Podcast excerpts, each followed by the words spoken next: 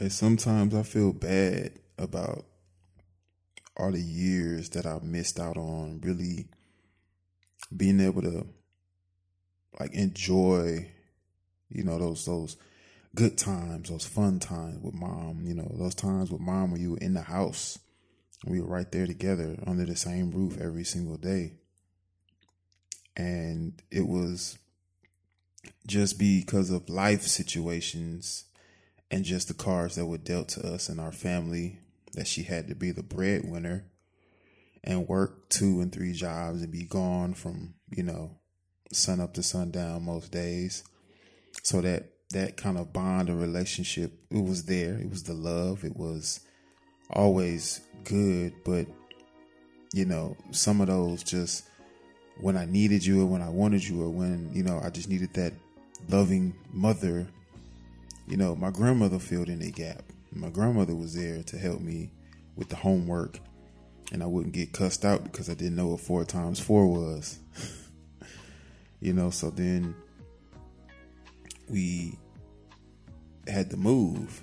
And then, of course, those years were dark years. Those years were hurtful years. Those years were I didn't want to be bothered years. Just years where I know you saw me hurting, but you didn't know what to do. I knew I was hurting and I didn't know what to do. And I just wish we could have talked more. I wish it wasn't just, oh, I throw my hands up. I don't know what else to do. And I wish I wouldn't have just sat in the corner and didn't know what to do either. It was like we were right there and we knew something was wrong, but we just couldn't connect and we didn't know how to connect it. So then I'm gone. I'm grown. I'm gone. And I'm out. But I'm still harboring. I'm still feeling lost because like this is my mom's. But it's like I feel like I can't talk to her. I feel like she won't understand. I feel like, you know, she threw her hands up with me, you know, years ago. Like say she still loves me. I still love her. She's still my mother. But, you know, whatever I have going on, it, it's none of her concern or she really, you know, it's all right. I can handle it myself.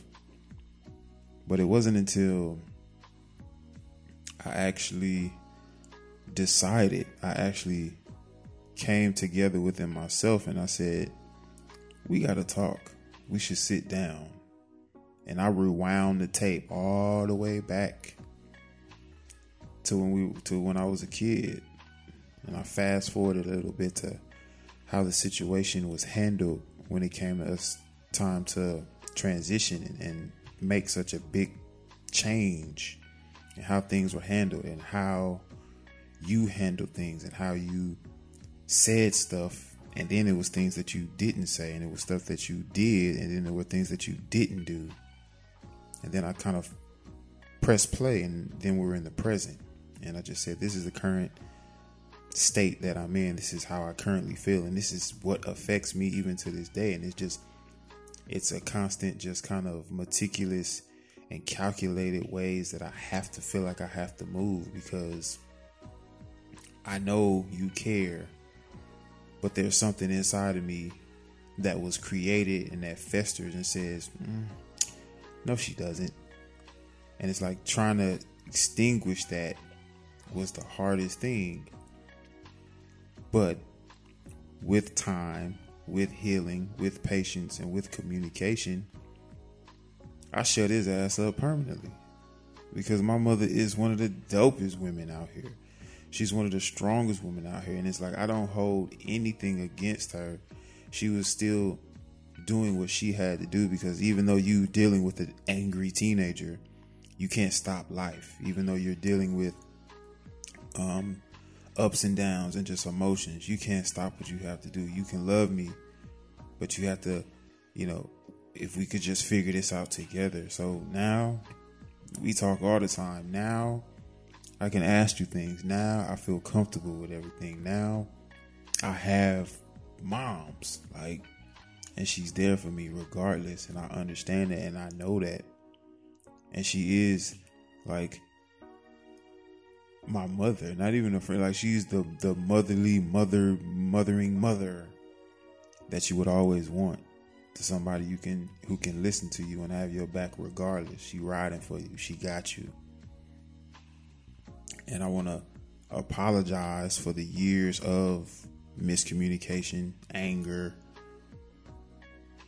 and just thank you for still sticking by me. Thank you for listening then and even now, especially in a new relationship that we had moving forward up until today. Like, we do this. I was born on your birthday. You know, I was the best gift ever. and we have that unbreakable bond. So I just want to say I love you and I appreciate you. And it's a lot of bright things coming, and it's all because of you. And the way I move and the things that I do are for you. So I love you, mom.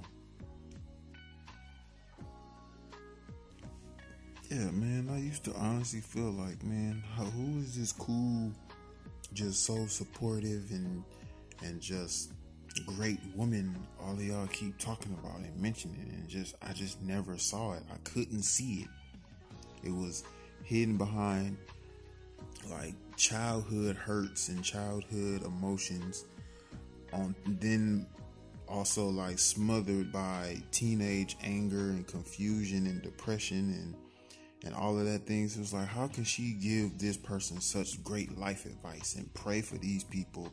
And these people give her all of these accolades, and she's just so wonderful and amazing. And I was just like, that's just my mama. That's it. I don't see any of that. I don't get any of that. I don't hear any of that.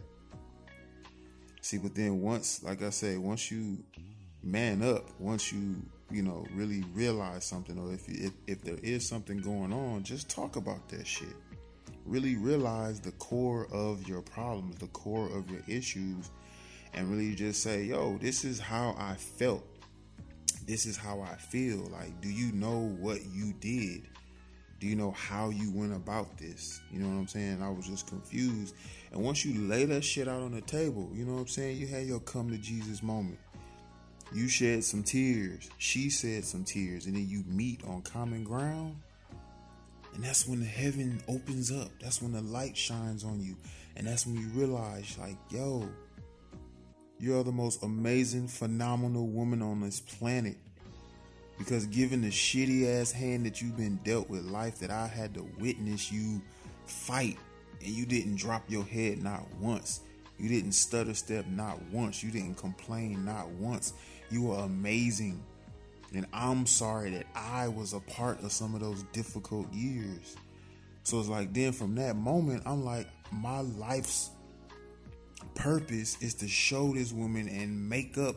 I have to make up and just make sure that as she gets older that she's taken care of. As she gets older, she doesn't have to work as hard. Like I do everything for moms. Like you open up and you you become brand new and you like, damn, why did I do that? Damn, like you know what I'm saying? Like how come this couldn't, you know, be resolved earlier, but then you still also appreciate that she's here and can say, you know what?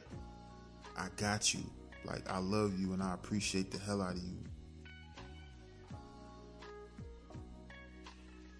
Like, do you know how dope it is to just be able to pull up to mom's house, open the refrigerator, and then she's in there cooking. You walk in, kiss her on the cheek, and just tell her about your day, or tell her what you got going on, what you working on, or we could travel together. Like our spot, like what we do, what we love. Like me and moms, if nobody else, me and moms, we gonna go to Vegas.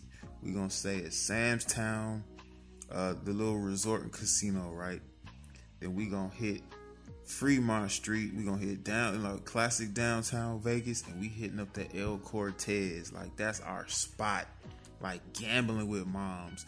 I'm drinking. Uh, uh, what is that?